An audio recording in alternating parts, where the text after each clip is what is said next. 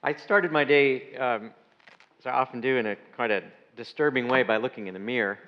Um, and this morning it was extra disturbing because I noticed I, I had a I picked up a tick yesterday walking through the canyon, and it was breakfasting on my arm. Um, and, and then I thought, well, you know, if I start my day this way, it can only get better from here. then I remembered mail call. so, in that spirit, I have another haiku to uh, offer you A thorn in the flesh, a messenger of Satan, mail call in Corinth.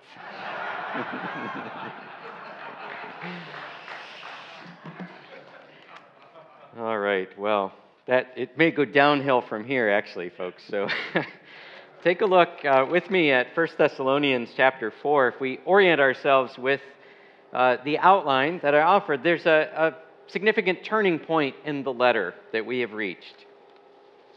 Paul has spent much of the first half of the letter giving thanks for what God has done and is continuing to do as he rehearses the Thessalonians' own history and particularly his story with them. And um, the end of chapter 3, Paul offers a prayer that also points forward toward the second half of his letter, which takes up a number of topics that um, bring home what following the example of Paul and of the Lord will look like in the Thessalonians' particular context here and now. Um, we're always left with the letter trying to reconstruct the other part of the conversation, the other half of it. But Paul has, has made it clear, even as he um, enters into this section of the letter, that he's responding most recently to Timothy's good report. Timothy's return, having spent time with the Thessalonians, um, coming back to report their faith and their labor of love and their hope. Um, Timothy probably has also offered Paul some perspective on issues that the Thessalonians are particularly struggling with now um, as fairly young believers, as a fairly new community. So, fittingly, Paul makes the transition by looking to God. He says in chapter 3, verse 11, May our God and Father Himself and our Lord Jesus direct our way to you. Paul's letter is just a substitute for an upcoming visit. And may the Lord make you increase and abound in love for one another and for all, just as we abound in love for you. And may God so strengthen your hearts in holiness that you may be blameless before our God and Father at the coming of our Lord Jesus with all his saints. So, Paul's exhortation has in view the coming of the Lord Jesus, this God who has called them into his kingdom and glory, is not leaving them orphans. But Jesus, now in heaven, will return again in glory to establish justice, to redeem his oppressed people. And Paul's prayer is that they would continue to endure in faith and in hope and in love. In fact, that they would abound in love, that their love would increase and overflow more and more, and that their manner of life would be one that uh, befits their new identity as God's people life of dedication to God, of holiness, and conduct that is blameless when Jesus Christ uh, appears with all of God's holy people. The language of holiness is quite dense then in the passage that follows. And um, Paul begins by, once again, pointing backward to the time he has spent with them. So I'll go ahead and um, just read the first, uh, let me read the, the whole 12 verses here that we're going to look at this morning so you can see, um, even as we take it apart, that it fits together. You can see from the outline that Paul has a number of topics that he will talk about here through the rest of the letter. Um, in the second session today, we're going to talk about Paul's teaching on uh, the, the return of Christ and on particularly handling the question about what, those, what about those who have died uh, before the Lord returns. So, starting at verse 1 in chapter 4. Finally, brothers and sisters, we ask and urge you in the Lord Jesus that as you learned from us how you ought to live and to please God, as in fact you are doing, you should do so more and more. For you know what instructions we gave you through the Lord Jesus. For this is the will of God, your sanctification, that you abstain from fornication, that each one of you know how to control your own body in holiness and honor, not with lustful passion like the Gentiles who do not know God that no one wrong or exploit a brother or sister in this matter, because the Lord is an avenger in all these things, just as we have already told you beforehand and solemnly warned you. For God did not call us to impurity, but in holiness. Therefore, whoever rejects this rejects not human authority, but God, who also gives his Holy Spirit to you. Now, concerning love of the brothers and sisters, you do not need to have anyone write to you. For you yourselves have been taught by God to love one another.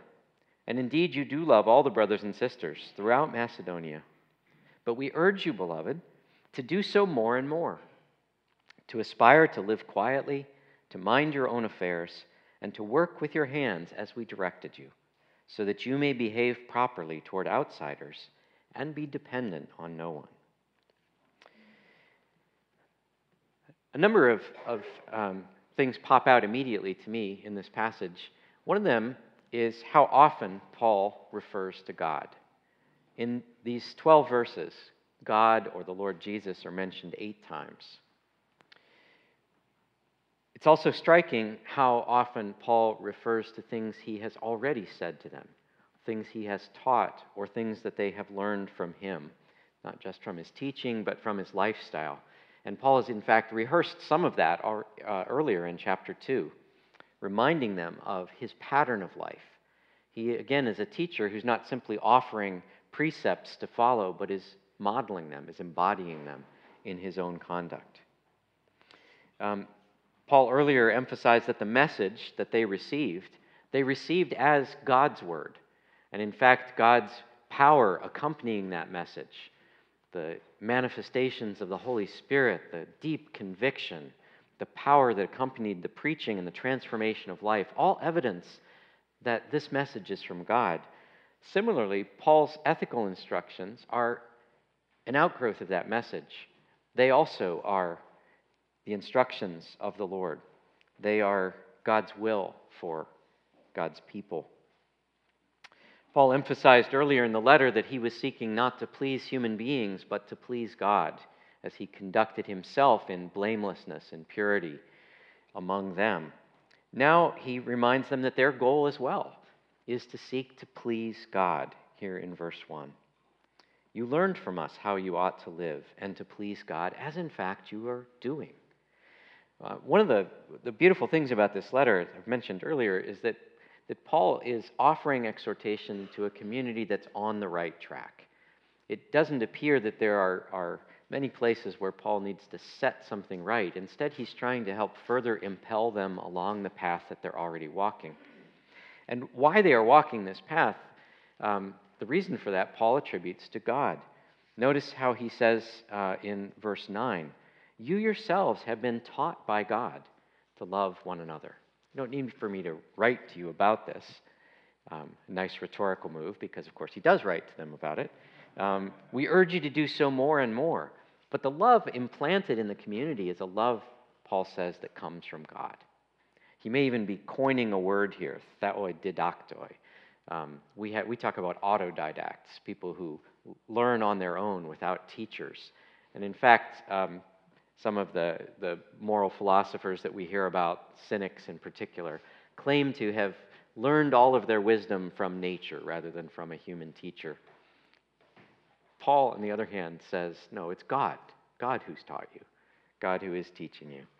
And if he's thinking of a scriptural passage here, it may well be Isaiah 54 13, where um, in speaking about the redemption of Zion, the rebuilding of the city, uh, the prophet says, All of you, all of your sons and daughters will be taught by God.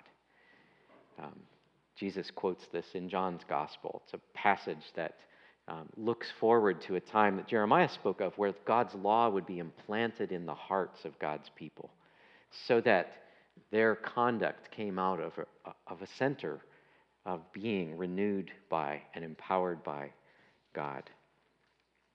So, Paul is writing to a community that knows God. He's contrasted them, in fact, with those outsiders, those Gentiles, the nations who don't know God. They know God because they've turned from their idols to the living and true God.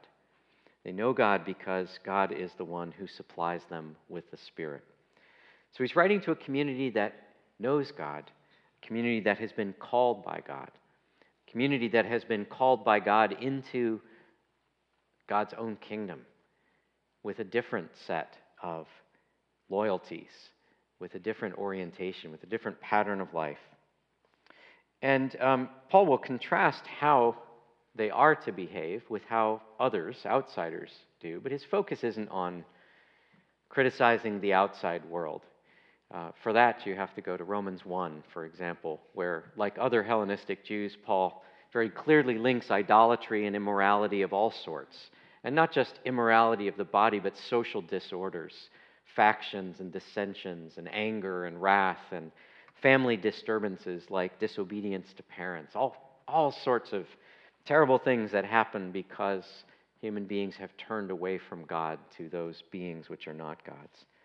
But here, Paul's focus is not on the boundaries so much as on the center. Missionary anthropologist Paul Hiebert has described two sorts of groups. Uh, one he describes as, as a bounded set, group that's really concerned with maintaining the boundaries, keeping the walls up, knowing where the lines are between insiders and outsiders. Second kind of group he calls a centered set. That is, it's a group that also has boundaries, but it has boundaries precisely because it's focused on a very particular center. And I think that's the kind of group we see Paul talking to and seeking further to form here. Um, this language of holiness, language that comes uh, from Paul's own Jewish heritage, from Scripture, from the self identification of the people of Israel. Uh, it is a sense of separateness, of distinctness, but it's precisely a separateness because of a calling to be God's people. In order to be God's people, one must turn away from idols. In order to belong to God and keep God's gracious covenant, one turns away from all the things that would tear us away from the life of God. And so, Paul speaks here very frankly um, about instructions, precepts, things that we gave to you, he says, through the Lord Jesus. Instructions which are, in fact, God's will for you, which are based on God's authority, not simply on human teaching.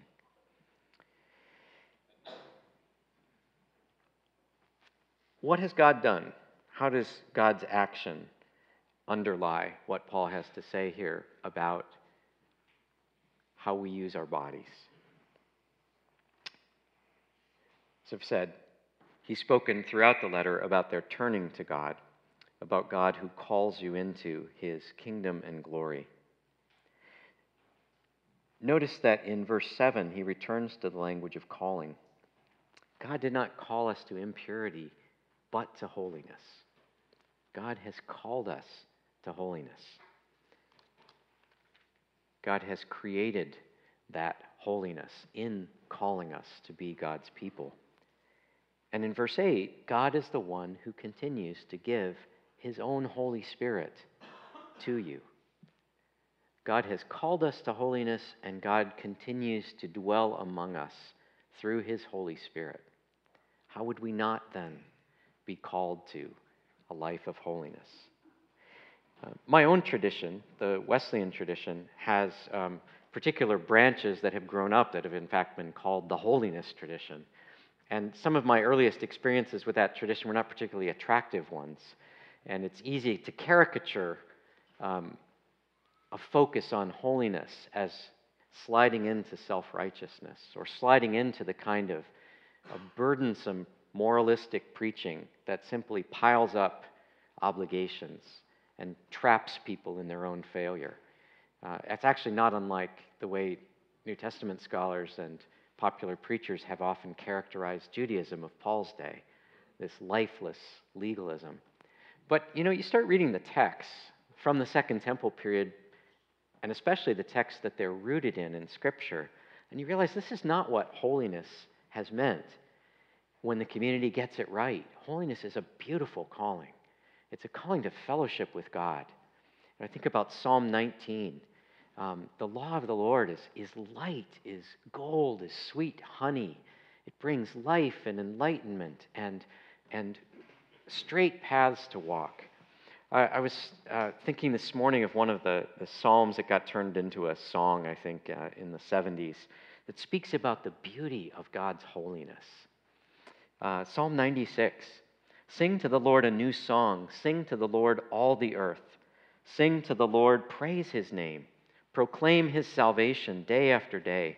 Declare his glory among the nations, his marvelous deeds among all peoples. For great is the Lord and most worthy of praise. He is to be feared above all gods. For all the gods of the nations are idols, but the Lord made the heavens. Splendor and majesty are before him, strength and glory are in his sanctuary. Ascribe to the Lord, all you families of nations. Ascribe to the Lord glory and strength. Ascribe to the Lord the glory due his name. Bring an offering and come into his courts. Worship the Lord in the beauty of his holiness. Tremble before him, all the earth. Say among the nations, The Lord reigns. The world is firmly established, it cannot be moved. He will judge the peoples with equity. Let the heavens rejoice, let the earth be glad, let the sea resound and all that is in it. Let the fields be jubilant and everything in them. Let all of the trees of the forest sing for joy. Let all creation rejoice before the Lord, for he comes. He comes to judge the earth. He will judge the world in justice and the peoples in his faithfulness. Think about going on a walk yesterday and just being awed again by the trees here. Uh, I went down into the, the riverbed and look up even uh, even higher at the trees on the hill. Um, and just was struck with the beauty of this world, which the Psalms tell us is, is just a glimpse of the beauty of God. A beauty that Israel experienced coming to the temple and its grandeur and its majesty, again, just spoke um, in, in a dim figure of the bright beauty of God's own being, God's own person. And Israel is invited into that holiness. The temple, the sacrificial system, the precepts for life together in community and family, all of that is designed to enable access to this God of beauty. And so the early Christians understand holiness to be a life giving calling, a calling that allows us to have our deepest desire for beauty and connection and fulfillment met by our Creator met by God. The, um, the Christian idea of, of the ultimate goal of life as the vision of God, to see God as God is, to have our, our eyes purified, our souls purified, so that we might behold God. Um, this beatific vision as the ultimate end and goal of human existence that makes us fully human. Um, that, I think, is all encapsulated in this idea of holiness. It's a centered calling. To come to God means to abandon anything else that keeps us from the life that God offers us in fellowship with Him and with one another. And I think that's the context in which, then, to hear this sharp language about those who don't know God and those whose lives are disordered and fragmented who run after other things that offer a promise of pleasure, a promise of fulfillment, a promise of connection, and don't deliver. It's a, a passage in Jeremiah 2 that um, has stuck with me since I was a teenager. This image that the prophet has where God laments over his people. He says, My people have committed two sins. They've carved for themselves broken cisterns that don't hold any water, having turned away from me the fountain of living water. Um, God invites us into life God invites us to share his own holiness. And God also empowers our turning and empowers our continual turning toward and pursuit of that holiness because the Holy Spirit dwells among us. Probably are very familiar with Paul's comments in 1 Corinthians. Not only are our bodies individually, but our corporate body is a dwelling of the Holy Spirit, a temple of the Holy Spirit. And so, what we do with our bodies matters. 1 Corinthians 6 is often held up as a parallel to this, um, where Paul is in particular talking to men in the congregation, and perhaps elite men in particular, who have power and prestige, um, but who don't have any trouble continuing life in some respects the way they've always lived. He raises in particular um, the issue of going to prostitutes. NRSV here has fornication as the translation of porneia, but it's a much wider term. But in 1 Corinthians 6, Paul is particularly talking to men in the congregation. The Greco Roman world famously had a double standard. Um, adultery was sleeping with a married woman, but or a married woman sleeping with anyone else than her husband, but married men, single men could sleep with unattached women. In fact, John Chrysostom, in his homily on this section of 1 Thessalonians, spends a lot of his time exhorting the older and the younger men in his church in, in fourth century Antioch, Christians who continue to think that there's a double standard in terms of sexual fidelity. Um, but in 1 Corinthians 6, the argument that Paul develops is one that bears a strong resemblance to the argument here because the entire argument is centered on the new life that they have in Christ. And so he says, Don't you realize your body belongs to the Lord? You've been bought with a price, you're not your own. But the good news is not that you're a slave, but that you're a slave of God to this master who desires your flourishing, who will redeem your mortal body. That's his second argument, actually. Our body is destined for resurrection. God will transform our mortal bodies into the image of Christ's glorious body, Paul says in Philippians. A further argument that Paul brings forward in 1 Corinthians 6 is not only do we belong to the Lord, we belong to one another. We're members of Christ's body. What we do in our bodies affects others, it affects the health of the body. And Paul mentions this as well in 1 Thessalonians 4. No one should wrong or exploit this is economic language. Don't defraud someone, not just anyone, but a brother or sister in a matter like this. Don't destroy and take advantage of the family relationships that we have in Christ by your conduct. Paul looks to Scripture as well in 1 Corinthians 6. The Bible says that God makes one flesh those who come together in sexual union and we are one spirit with the Lord. So finally, he says, Your body is a temple of the Holy Spirit. The one spirit that we are with the Lord is actually our participation in the Spirit of God. Pursue holiness because the Holy God dwells in our midst. Pursue holiness because we have been bought with a price and we belong to the one who loved us and gave himself for us. Pursue holiness because our bodies are destined to be raised with Christ. We will continue to live in bodies that will reflect the incorruptible beauty of the resurrected body of Christ.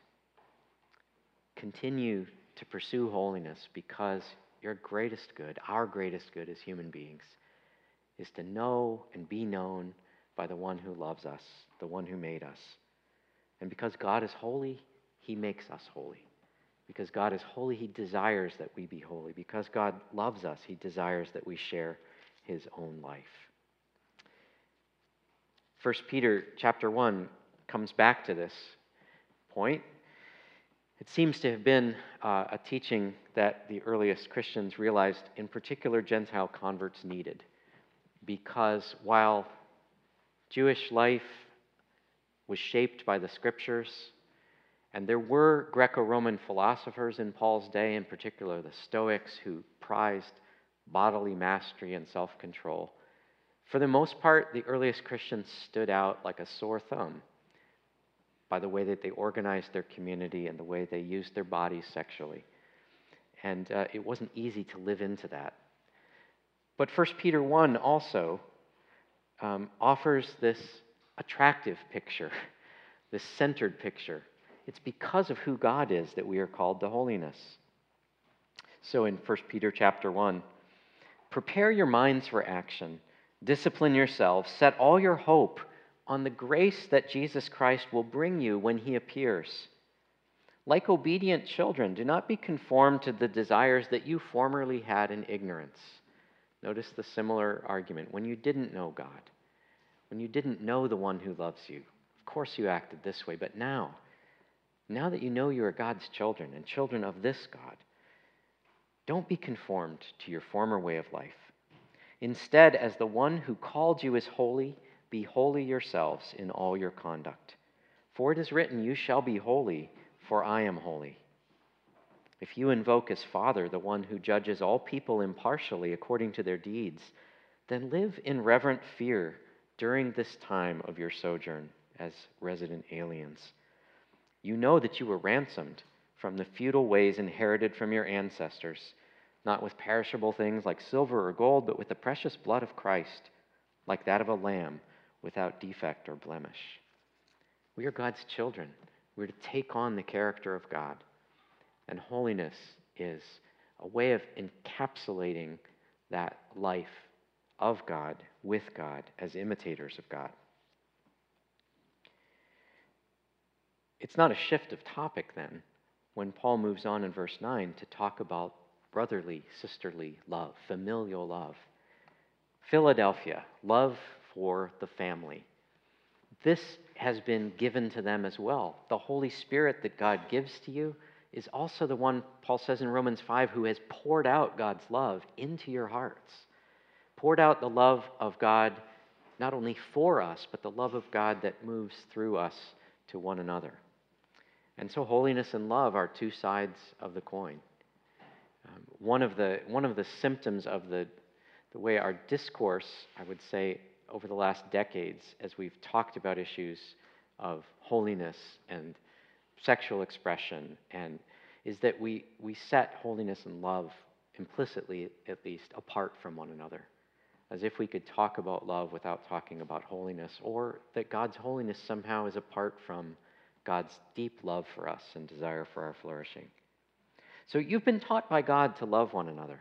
Indeed, you love all the brothers and sisters throughout Macedonia.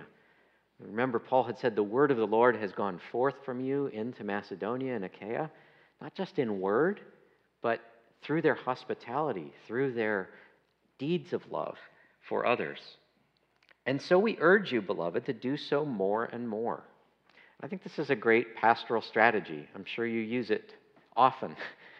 You find something good and you say, keep doing it. As a way of encouraging and also giving the glory to God for what God is doing among us. We urge you to do so more and more. And in this particular context, that love is going to take the form, in verses 11 and 12, of quiet living, minding one's own affairs, working with one's own hands, as we directed you, Paul says. That's not necessarily the first thing I would think of when I thought of what does love look like in the Christian community. But as a word on target for Thessalonica, it appears that um, this is, in fact, very practical advice on what loving one another looks like. And I wish we could go into depth about what the situation was in Thessalonica, but we don't have very much evidence. Almost none at all, in fact. It might be revealing that in chapter 5, when Paul turns from encouragement only to also some sharp, sharper um, directions, he says in, in 514, that the community should take on itself the task of admonishing those who are idle or those who are disorderly. It appears that some in the community are perhaps not living quietly and working with their hands. That's about all that we get, though. More than confronting a problem, I think Paul is again reminding them of his own conduct with them. Remember what he said in chapter 2? Remember our example? You remember our labor and toil, brothers and sisters. This is chapter 2, verse 9. We worked night and day so that we might not burden any of you while we proclaim to you the gospel of God. This is immediately following his claim that he was pleased to give his own self to the Thessalonians. The love Paul and his team had for the Thessalonians was instantiated in part by taking care of their needs, their own needs, so as not to be a burden to others. Another clue might come from the statement that, in fact, the love that the Thessalonians are displaying has been directed not just internally, but to all the brothers and sisters throughout hospitality. And one of the ways that would have been manifested in an early Christian community is through hospitality. As people travel into this busy city, um, they would have sought hospitality with people of the same ethnic group. Um, Christians sought hospitality with one another, even crossing ethnic lines because of their new relationships in Christ. Uh, there's a work that comes probably from the second century, um, known as the Teaching of the Twelve Apostles, the Didache, and um, it crystallizes instructions on community life. There's some really interesting sections there. There's an early uh, set of directions for um, celebrating the Lord's Supper. There are um, some instructions about how to recognize a false prophet. Um, if a prophet comes and says, Let's have a meal, if he eats from it, he's a false prophet. If, he, if the poor eat from it, great, it's true prophet. Um, but the topic in, in Didache chapter 12 of hospitality is also um, thought important enough to, to include in this set of directives. So the author says, Everyone who comes in the name of the Lord should be welcomed. But examine that person, and you will find out, for you will have insight, what is true and what is false. If the one who comes is merely passing through, assist him as much as you can. But he must not stay with you for more than two, or if necessary, three days. However, if he wishes to settle among you and is a craftsman, let him work for his living. But if he's not a craftsman, decide according to your own judgment how he shall live among you as a Christian yet without being idle. But if he does not wish to cooperate in this way, if he does not wish to work, then he is trading on Christ. Beware of such people. But every genuine prophet who wishes to settle among you is worthy of his food. Likewise, every genuine teacher is, like the worker, worthy of his food. So um, there's a, at least, this must come out of experience, the possibility that someone may not only accept hospitality, but overstay that welcome or burden others by not working. Paul is writing to a fairly small community. It clearly is beleaguered, at least by um, the kind of unwelcome attention from family, business associates, neighbors. And Paul is concerned that they live in a way that wins the respect of those outside. Verse 12 this direction to live quietly, mind your own affairs, work with your hands, is so that you might behave properly toward outsiders, or another translation, so you may command the respect of those outside your own number, and so that you may be dependent on no one. This view toward the outside, I think, is pretty key here. Um, there is, Paul has just said, there are some strict differences in behavior between those inside and outside the community. At the same time, there's an awful lot of common ground.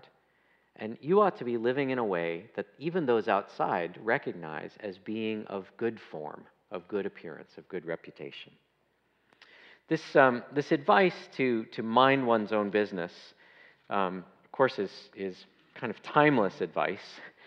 Um, it also has a, a cultural link, perhaps, um, again with the philosophers. Um, the, the Cynic philosophers were, uh, at least in the texts that have survived for us, it's almost as if there's a type. In fact, some of, the, some of our writings make fun of the cynic. It's a kind of way of dressing, uh, hanging around, begging, being sort of the busybody, the expert, the one who is able to, to give everybody else advice. You know, you're imagining a, a tight urban context where people are really bumped up against each other very closely, this living in public, as we were talking about last night, shared life.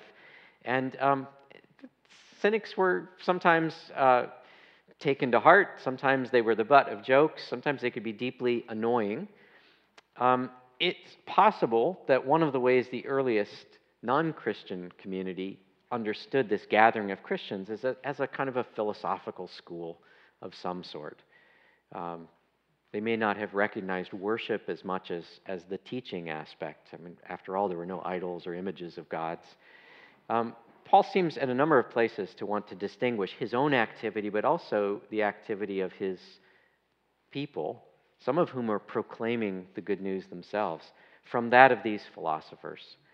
And um, so these busybodies, these people who actually gave up their craft in order to pursue the life of philosophy, and so who were also recognizable with their beggar's bowl or their satchel. They lived off of public donations. Paul doesn't want there to be any confusion. Outsiders shouldn't think that this is the kind of group that you all are. Um, they are to participate in the society in constructive ways. Um, Plato's advice in the Republic, which gets repeated over and over in the subsequent century, uh, centuries, is that the ideal, in the ideal state, those who are of lower social station, who have to work for a living, uh, ought to have their own craft and they should do their own business, not being a busybody, not interfering with others. The cobblers should do their cobbling and the carpenters should do their car- carpenting. And um, everyone can live quietly and tend to their own affairs. Almost exactly the language that Paul's using here. So Paul's saying, according to the standards of the pagan world, um, you, should, you should meet and exceed those standards.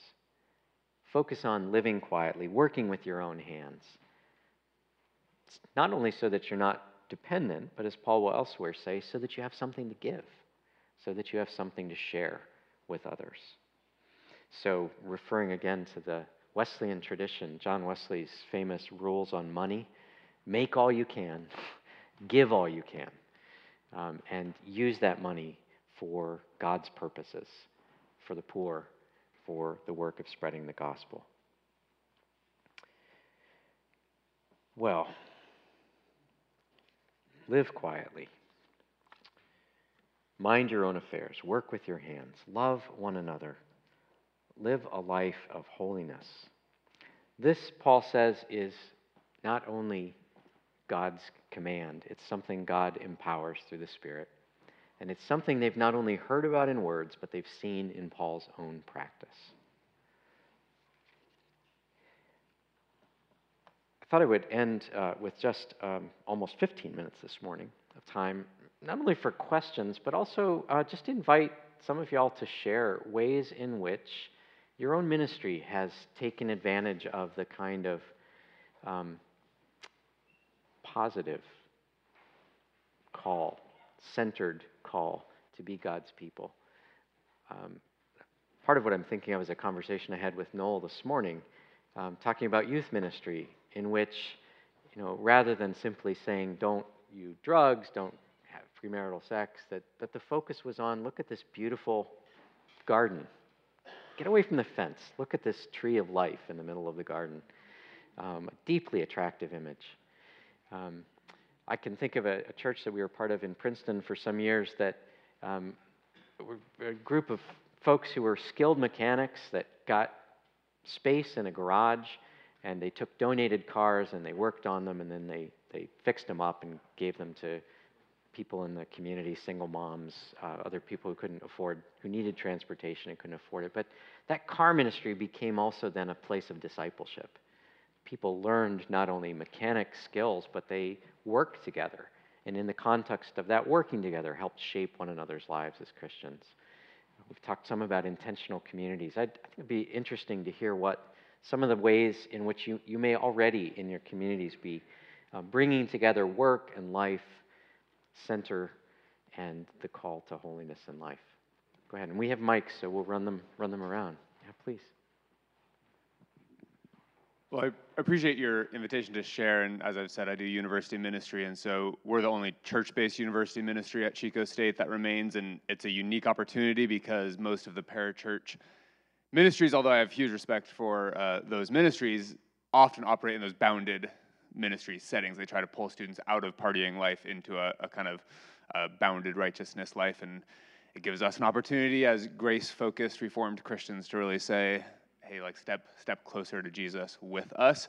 And it's fascinating, even in I'll discover as I get to know my students. Some of we have students who kind of are refugees from the other campus ministries that find us and be like, oh, like I can be a normal college student and mess up and find grace at this church. And so it's really a beautiful thing that we've tried to build. And I thank you for quoting uh, Hiebert. I actually uh, used that when I was interviewing for this job in campus ministry years ago. So the whole bounded and centered set thing was really helpful.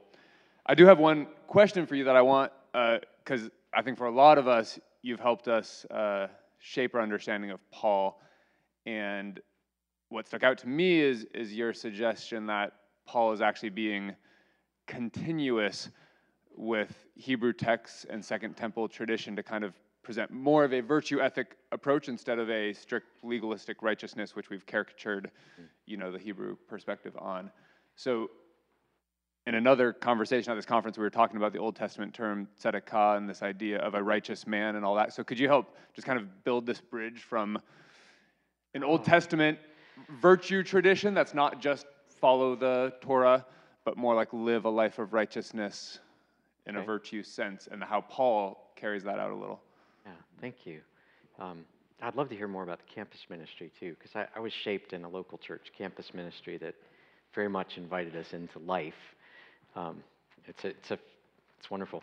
Um, you know, I'm going to sketch in really broad terms. This, one of the exciting things about the, studying the period when Paul is working is that there's, there's a tremendous amount of creativity in um, the contact of different cultures. So um, you read someone like Paul or contemporary Jews who are active in the diaspora, in the, in the Greco Roman world and they're, they're acquainted with Greek philosophy, they know their own texts, um, even within the land itself, um, even in writing in Hebrew, the Dead Sea Scrolls uh, have all kinds of influence from ideas elsewhere. So um, it, it's really not possible in any strict way to sort of determine this is Old Testament influence versus this is Greek and Roman ideas. Yeah, it's interesting to compare them, but I'm not sure people saw them always as coming from separate places. And that's in part because uh, you see this in the book of Proverbs, uh, in Ecclesiastes, within the canon. You see it as well in Second Temple texts that are in the, the Deuterocanon, like the wisdom of Jesus ben Sirach or in Wisdom of Solomon. But there's this increasing um, correlation between the wisdom that God has given Israel in Torah. And here I'm, I'm actually thinking of Deuteronomy itself also, and the wisdom that's evident in the world, so that Torah is more than simply wisdom, but it's not less. And in fact, to be a truly wise and just person, as Greeks and Romans aspire to, Jews would say, well, wisdom is in Torah. In fact, the, the key thing is um, to have God be the center of life and of one's pursuit for wisdom. And what you all speak about is reason or the God or the gods, you know, we know. It's this God who has come near to us, delivered us from Egypt, and called us to be God's people. Um, so I think there is a, a talk of virtue. It takes on a, a really different color when one is talking about the God of Israel or the God of Jesus Christ. But there's an awful lot of points of contact as well. And normally, the claim of Jews and Christians in the first century is not that the pagan moralists are wrong, it's that we actually do what you talk about we live the way that you aspire to live. Um, but, the, but two notable places where um, Second Temple Judaism, and I would say the New Testament pretty clearly as well, sets itself over against the pagan world, I use pagan in that sense of not Jewish, not Christian, is in the area of worship and in the area of um, uh, sexual morality. there's not a whole lot of contact there. Although there are these philosophical um, voices raised to talk about the, the self mastery, um, the, the triumph of reason over the passions. But both insiders and outsiders in the ancient world recognize this as a point of two points of conflict um, over the gods and over um, use of one's body. The um, late second century apology, known as the Letter to Diognetus, has this um, line that's often quoted. He says, it says, You can't tell Christians by their, they don't have a, an odd way of life. They live everywhere, um, in every city, and, but they live as if they are resident aliens. And where they are strange is, um, like others, they marry and have children, but they don't expose their children once born. And then, secondly, they share their food, but they don't share their beds. Um, and, and that's, that's interesting um, that, that that is something that caught. But as I say, it's, it's an ideal as well. In the fourth century, Chrysostom is hammering away at this uh, with, with actually a courage that I find admirable, as well as, um, yeah, convicting personally as well. yeah, right. Great. Uh, back, back over there? Yeah. Oh, oh sorry. Well, uh, he's got mic, and then we'll pass it back. How's that? Um, Ross, I was just looking at verse 4. Uh-huh. What, what's going on there? There seems to be a whole lot of flavors to that, and I'm wondering how you um, see it. Oh, yeah. Sorry. You, you let me off the hook. Uh, I was hoping to get off the hook. What in the world is Paul saying here? The, there, along with the passage we talked about yesterday about the wrath of God falling on the Jews, this is the other place in 1 Thessalonians where um, there's a lot of discussion among scholars. Um, Paul says that each of you should know or learn how to something his own something. And the problem is, um, as often in la- language, you know, words mean in context. And so there's a verb and there's a noun. And exactly how they go together is somewhat difficult. So the verb means, normally it means to acquire something, to come into possession of something. Um, and it's, I mean, for, for those of you who care, it's in the aorist, so that would tend to affirm that it's probably coming into possession of something. In the perfect, it can mean to be an owner of or to possess something. And so, and there's a legitimate discussion about how, in what context might that word shift from come into possession to possess.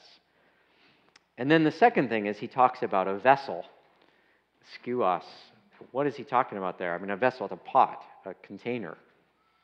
And you can find parallels um, in Paul's own writing for that as a way of talking about the body. We have, we have this amazing treasure of Christ in earthen vessels, he says in 1 Corinthians 4. That's his, his mortal body, an earthen vessel. Um, 1 Peter chapter 3 says that husbands ought to honor their wives as the weaker vessel. More delicate, fragile pot. I don't know what the image is. That's also a, it's difficult because that's also a disputed text in terms of trying to understand what it means. Um, so, skeuos could be a way of talking about the body. Um, it, some have suggested it's a euphemism for the male sexual organ. It's possible. Um, there aren't great parallels for that, but it's possible. And then the third is that it's um, a way of talking about not one's body, but one's wife. And there is no exact parallel in Greek for that, although the verb can be used for acquiring a wife, but there it's acquiring a, a gune, a woman. So the commentators have been split since the patristic period. And the two major options are that Paul is talking about controlling one's own body, or Paul is talking about acquiring a wife in holiness and honor, uh, or perhaps living with one's wife in holiness and honor. And those seem to me to be the two most likely interpretations. And since I'm not, since I'm a teacher who can say, there's this and here's that, I won't try to decide for you.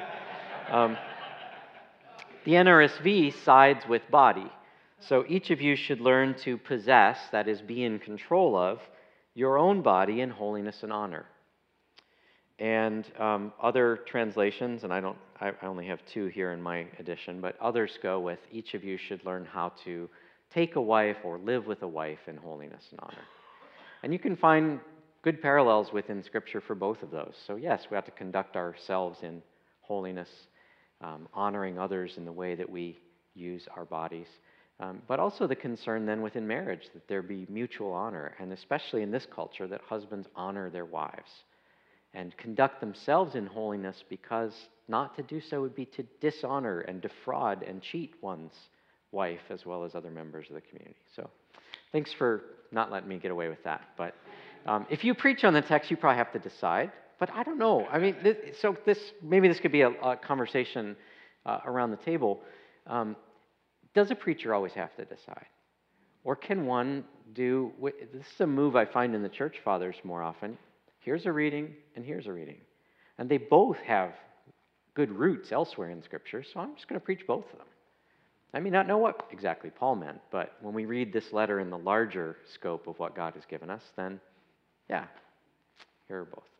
Please. Yeah, thank you, Ross. Uh, you know, you have been talking about holiness a lot, as Paul is, and, you know, it's God's will that you should be sanctified. And I take it that that word sanctified and holiness are hagios. Yeah, they come from the same root. Yeah. And, but it's interesting. I maybe you can bring any uh, there's a lot of dimensions to that is that an act of god or is that our act that we step into it's kind of like faith uh, um, is this set apart for a particular purpose? Is this, mm. you know, the, the Wesleyans try to talk about perfectionism and um, you don't want to, you want to be sanctified, but you don't want to be sanctimonious right, in life, right, you know? Yeah.